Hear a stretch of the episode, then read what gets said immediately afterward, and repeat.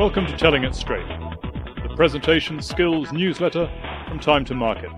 In this edition, we'll look at how to be a dynamic communicator.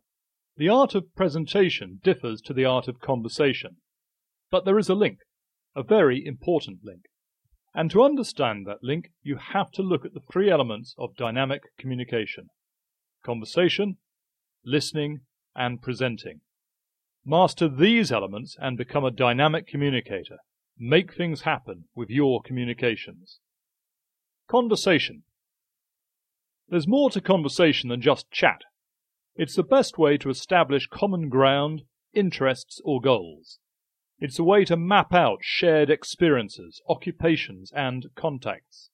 It's personal, involving eye contact and human engagement. Is it any wonder that the speed dating industry has seized upon it? As a presenter, it pays to have some brief conversations with your audience members before you present. It makes it more personal, and there's a direct benefit to you and your audience. Listening. Common to both conversation and presentation, good, effective listening is key to both. In conversation, you are attuned to the interests of your interlocutor. You speak, you listen, and with presentation, you also have to be attuned to the needs of your audience. Listen to and observe their feedback. Listen to and respond to their questions. Wait for their reaction. Presentation. Your goal as a presenter is for everyone in your audience to believe that you are having a one to one conversation with them. One to one, many times over.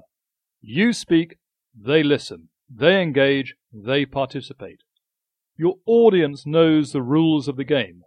They'll only speak when you ask questions. But it's not an unequal relationship. It's not one sided. You need them.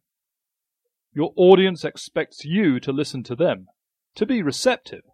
They expect you to anticipate their listening needs, to adapt your pace, to pause and wait for their understanding.